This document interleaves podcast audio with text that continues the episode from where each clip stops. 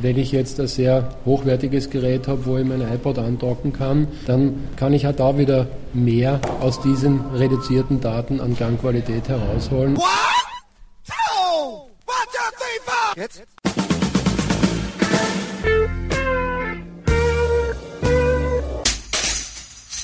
Herzlich willkommen in der Kulturviertelstunde von www.kulturwoche.at und einem Interview mit Peter Heidinger von Styria HiFi und mit Ludwig Flich, Österreichs Klangbildner Nummer 1.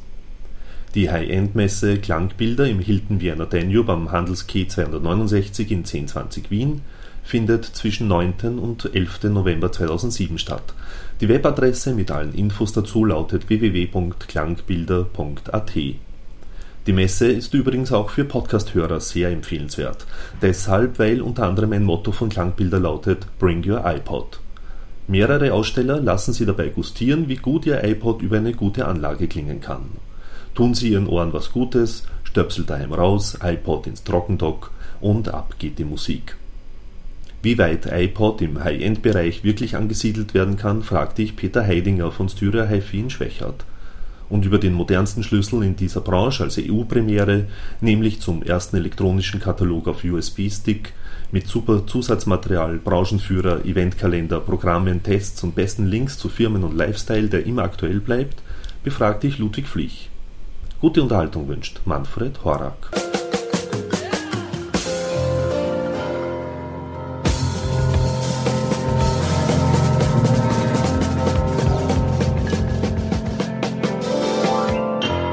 Dieser Leitspruch Keep it simple wird in unserer Zeit auch immer wichtiger, weil die heutige Technik kann immer mehr. Denkt man nur an, was halt ein Handy alles kann. Ja. Ein Fotoapparat ist selbstverständlich, dass er drinnen ist. In Zukunft wird auch ein iPod mit inkludiert sein und äh, viele Menschen können das alles nicht mehr bedienen und nicht mehr nutzen, weil einfach die Technik so vielfältig geworden ist. Und daher stellen wir eigentlich als, als Importeur von technischen Produkten fest, dass es breite Schichten in der Nutzer, beim Nutzer gibt, die einfach einfache Geräte haben wollen. Und daher äh, sind solche Produkte durchaus sehr gefragt. Und Keep It Simple heißt für mich auch ein Gehäuse an die Steckdosen angeschlossen und ich habe den gesamten Bereich der Musikwiedergabe, also CD, Radio, iPod oder MP3, Anschließbarkeit des Fernsehers abgedeckt. Ich brauche jetzt nicht fünf Geräte mit zwei Lautsprechern, Kabel dazwischen, spezielle Aufstellung, bla bla bla. Das ist alles hinfällig und ich kaufe mir ein Gerät, das stelle ich hin, stecke ans Netz und das Vergnügen kann beginnen. Ist dennoch im High-End-Bereich? Ist dennoch in diesem Preisbereich sicherlich, gehört absolut zum High-End-Bereich, weil es gibt in jedem Preisbereich sogenannten High-End. Ja. Also ein Produkt, das wir auch im Programm haben, sind die Tivoli-Radios. Da kostet eben so ein kleines Tischradio 179 Euro. Da kann man locker behaupten, das ist High-End bei den Tischradios, weil alles, was es drunter gibt, ist einfach nur Plastik und scheppert. Und der Tivoli bietet einfach entsprechende Klangqualität. Geneva macht es eben eine Stufe größer als Tivoli, aber durchaus mit diesem Gedanken fortführend. Einfaches Produkt mit einem guten Nutzeffekt für den User. Definiert, definiert sich letzten Endes also High-End so, dass immer das, das Bestmögliche sozusagen in einer äh, Art Kategorie. Also für mich ist es ist High-End nicht zwangsweise etwas, was extrem teuer sein muss. Mhm. Ähm, aber eben zum Beispiel so die, die Verbindung oder Einbettung von, von MP3 Players oder, oder, oder die Möglichkeit von digit rein digitaler Musik eben äh, in, in, in diesen Bereich ein, einzubringen eben, äh, ist das nicht ein Widerspruch zum, zum High-End-Gedanken, weil ein MP3-File ja doch deutlich und hörbar schlechter ist? Äh, oberflächlich betrachtet ist es natürlich ein Widerspruch, aber auch da kann ich wieder sagen, äh, wenn ich jetzt ein sehr hochwertiges Gerät habe, wo ich mein iPod andocken kann, dann kann ich halt da wieder mehr aus diesen reduzierten Daten an Gangqualität herausholen, als wenn es an irgendein Billigkastel, das von sich aus praktisch Verzerrungen produziert, oder sagen wir es trivialer, scheppert und, und, und äh, resoniert vom Gehäuse her. Wenn ich dort mein iPod anschließe, wird er, und zwar weniger bedingt durch die Datenreduktion, sondern durch die durchschnittliche Qualität, wesentlich schlechter klingen, als wenn ich äh, diese reduzierten Daten über ein sehr hochwertiges Gerät wiedergebe. Natürlich sind es reduzierte Daten und natürlich kann das nicht das volle Klangvolumen und den Klangumfang bieten wie jetzt irgendein hochauflösendes Medium. Ja. Aber wir reden ja teilweise auch nur mehr von 5 bis 10 Prozent der ursprünglichen Daten und wenn man das realistisch betrachtet, muss man ohnehin verblüfft sein, was noch an Qualität übrig bleibt. Durchaus im positiven Sinn. Ja. Es ist wie früher die Diskussion war Platte zu CD, was da alles an hängen bleibt und wieder Daten reduziert ist, haben wir halt jetzt von CD wieder weiter zu MP3 und es ist natürlich objektiv, wie ich glaube, schon Peter gesagt hat, ist eine Schadensbegrenzung. Witzigerweise gibt es einen Blindtest, den irgendeiner unserer lieben Händler durchgeführt hat und der hatte ihn verglichen Original und MP3-Files und da stellte sich bei Wiedergabe über gute Wiedergabeanlagen folgendes heraus, dass die Leute, die unbefangen waren, wohlgemerkt keine Musikkenner, das MP3 bevorzugten, weil es eine gemütlichere, dynamikschwächere, harmonischere Wiedergabe zu simulieren schien, ähnlich wie er meinte früher die Kassette im Vergleich zur Schallplatte. Das heißt, es scheint also da ein gehörphysiologisches Moment zu sein, dass die Leute sagen, ja, dass die Leute sagen, ja, es ist eigentlich irgendwie ein gemütlicherer Ort von Musik, aber es ist halt für den Kenner, fehlt halt Dynamik, fehlt dann Ausdruck und im direkten Vergleich sagt jeder, na das hört man ja eh. Aber hat man keinen Vergleich, wird es natürlich wieder um eine Spur schwieriger, weil man ja das Original oft nicht wirklich wahrnimmt. Mir ist alles recht, was die Musik und das Volk bringt. Ich finde es einfach gut, dass die Leute da motiviert werden, wieder irgendwas zu tun. Ich finde solche wie es der Peter und wahrscheinlich auch andere bei uns ja machen werden oder schon gemacht haben, einfach absolut wichtig, dass man sagt, raus mit nur mit den Stöpseln. Das ist zwar für die U-Bahn vielleicht lustig, aber zu Hause tut ihr was Gutes, kauft ihr was Gescheiteres. Und das ist ja unsere Botschaft. Mit nicht so viel Geld ist man genauso dabei. Man muss halt nur wissen, was. Und da gibt es halt, glaube ich, bei den Klangbildern genug Möglichkeiten, um dann wirklich halt einen Tag Tag zu verbringen und einfach festzustellen, hoppla, da gibt es ja eigentlich mehr als nur irgendeine Bakelitbox von irgendwo.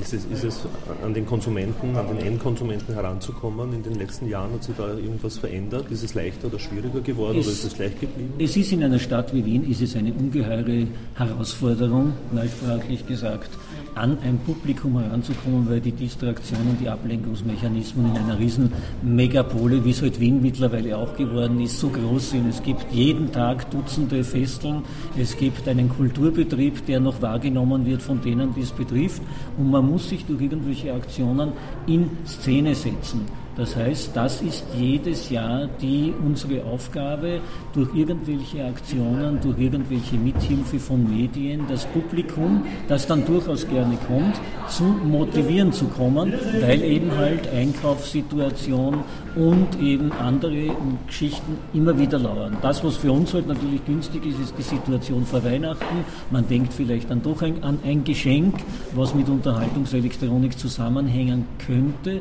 und es gibt so manche manche Impressionen, die wir halt überschaubarer, konzentrierter und emotionaler vermitteln, als wenn er halt in einen Megamarkt geht, wo er sich meistens, sage ich, mit wenigen Ausnahmen, und die gibt es, aber mit ganz wenigen Ausnahmen auch meistens nicht wirklich äh, gut aufgehoben fühlen wird, weil sich dort kaum jemand auskennt. Also im High-End-Bereich ist man sicherlich weniger mit dieser täglich fortschreitenden Technik konfrontiert. Äh, in gewissen Randbereichen sicher, weil die Aufzeichnungstechnik sich ständig verändert. Wie wir wissen, früher hat es einmal die LP gegeben, die gibt es natürlich immer noch, aber in einem nicht sehr bedeutenden Bereich mehr. Dann kam eben die CD und heute reden wir eben, SHCD gab es einmal als kurzes Zwischenspiel, äh, reden wir eben von den sogenannten High-Definition-Medien, äh, Blu-ray-Disc und ähnliches. Auch sowas ist ja für reinen High-End-Klang nutzbar, weil höhere Datenrate, mehr Speicherplatz äh, einfach auch höhere Klangqualität bedeuten. Also in diesem Bereich der, ich nenne es jetzt einmal Speichermedien, Tonträger, ist sicherlich wichtig für jeden Hersteller immer auf dem neuesten Stand tätig zu sein. Wenn man aber jetzt zu den anderen Bereichen kommt, wie Verstärkertechnik, Lautsprecher, äh, Kabel und ähnliches, würde ich sagen, ist es jetzt nicht so der riesengroße Fortschritt, dass da jedes Jahr was Neues auf uns einströmt, sondern da gibt es natürlich auch kontinuierliche Weiterentwicklung, aber die riesengroßen Schritte finden da sicherlich nicht statt. Mhm. Und die Hersteller sind natürlich gefordert, Neuheiten zu bringen, weil ohne Neuheiten würde unser Business überhaupt irgendwann zum Erliegen kommen. Die ganze Situation, dass es einfach Spaß macht, draufzukommen, was heute Unterhaltungselektronik halt sein kann, unterhaltendes Medium mit Lebensqualität nutzen, findet man halt am ersten bei den Klangbildern. Das zu transportieren, sind wir natürlich mit all unserer quasi Möglichkeit daran. Ich merke natürlich schon etwas, die Kritik geht an den Medien, dass man heute selten durch die gute Botschaft allein auffällt, sondern nur durch die zur Verfügungstellung von Kapital. Und das ist die größte Kritik an meine eigene Zunft natürlich, der ich ja nach wie vor verbunden bin, dass ich eben sage, da hat sich sehr viel in der Szene verändert von einer Informationsgesellschaft, die wir ursprünglich waren, eben in eine, in eine kapitalistische gelddominierte Gesellschaft, wo du allein nur eine Chance hast, eben eine, eine Veranstaltung, sei sie noch so gut durchzubringen, wenn du das nötige Geld investiert und vice versa. Jede Veranstaltung auch bedenklichen Inhalts sehr leicht promo promoten kannst, wenn du nur genug Geld zur Verfügung hast. Und somit ist man in dieser Firmengröße einfach auf das Gutwill von einigen Journalisten. Das ist heute nicht leichter als vor fünf oder vor. Also vor zehn Jahren war es vielleicht noch leichter, weil da gab es Tageszeitungen. Mittlerweile muss man sagen, hat sich das wirklich ja, sehr, sehr in die falsche Richtung oder aus meiner Sicht halt in die falsche Richtung entwickelt. Mhm. Welche Rolle wird da dieser USB-Stick spielen, der einen innovativen Katalog mit besten Links, wie es auf dem Plakat schön heißt, äh, spielt? Ja, ich denke mir, wenn jetzt jemand wirklich sich das Herz fasst und dass diese Idee es gut findet und bis jetzt hören wir also quasi jetzt abgesehen von der Industrie auch so von den Leuten, dass das eine witzige Idee sei, wenn es glaube ich auch noch nicht manche bis in die letzte Konsequenz noch durchschauen, was es eigentlich bringt, ist es eine Möglichkeit, die Szene ein bisschen zu vitalisieren, weil natürlich die Links darauf weisen auf gute Fachhändler. Diese Liste soll ja auch dynamisch bleiben. Das heißt, die Zentrale wird ja von uns verwaltet. Das heißt, ich kann also jetzt auch da immer unterm Jahr jemanden dann besonders promoten. Wir können auch auf dieser Seite natürlich sofort spielen. Es gibt Events. Wir werden auch eine Eventseite einrichten. Und das heißt, wenn jetzt einer das nützt in der Form, wie wir uns das denken, könnte es eigentlich wirklich ein lebendiges Dauermedium sein. Ein Medium, ja. Es ist eigentlich ein Dauer, als, als solches gedacht und von dieser Anmutung ist es eigentlich was Innovatives. Vom, weder vom Stick noch vom Draufspielen ist es was Besonderes. Aber mit dem, wie wir umgehen und dass wir es eigentlich als Dauerbenutzungsmedium haben wollen, ist es, glaube ich, ganz was Neues. Mhm. Das wird bei Klangbildern präsentiert erstmals? Das wird bei Klangbildern erstens mal. Und wie viel kostet das? Der wird kosten um 12, 13 Euro sowas. Er kostet ja normal, gibt es ja die, die Sticks mit 1 GB Arbeit, glaube ich, im Fachhandel unbespielt. 11 Euro ist, ist glaube ich, der Preis, wurde recherchiert, wenn es eine ganz eine verrissene quasi Ware ist, aber so im, im, Durchschnitt 11 bis 14 Euro. Und wir haben gesagt, wir, wir werden unseren eigenen Einkaufspreis noch stützen, damit es eben attraktiv ist, weil es ja eine Novität ist. Was erwartest du dir davon in langfristig gesehen? Ich erwarte eigentlich, dass ziemlich andere Messen alles imitieren werden, weil ich glaube, da sind wir sicherlich jetzt einmal Bahnbrecher.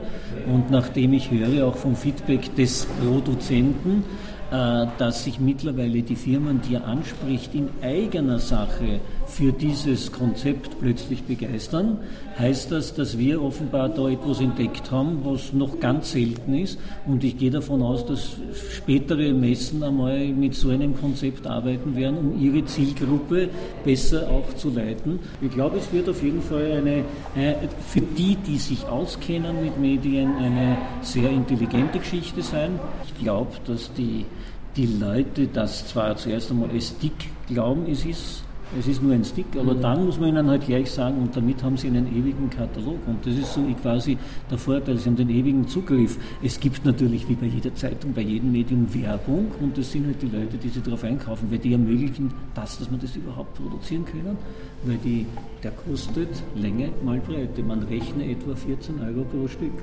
Und das mal, mal 1000 oder 800, das ist. Mhm nicht wenig, weil bei 1000 Stück braucht man nur hochrechnen. Mhm. Mhm. Und das ist schon ein, ein, fast ein Werbebudget. Und ja, ich, ich könnte ja dich interviewen. Was sagst du dazu? Ja, ich, ich freue mich schon drauf. Und somit sind wir wieder am Ende von Kulturviertelstunde, der Podcast-Reihe von www.kulturwoche.at angelangt. Besten Dank fürs Zuhören und vielen Dank fürs Dranbleiben. Bis zum nächsten Mal, Ihr Manfred Horak.